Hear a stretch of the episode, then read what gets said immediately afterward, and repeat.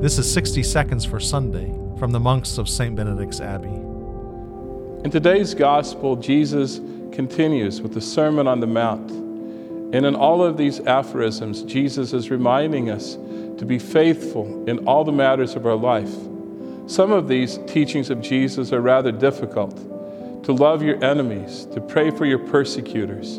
So oftentimes we turn that around. We hate our enemies, we detest our persecutors. But Jesus knew that the gospel and the truth of the gospel is more powerful than hatred. May we truly love, first of all, the Lord our God and the, and the life that He gives us, and also to pray for and love our enemies and persecutors. And may Almighty God bless you, the Father, and the Son, and the Holy Spirit. Amen. For more from St. Benedict's Abbey in Atchison, Kansas, see our website, kansasmonks.org.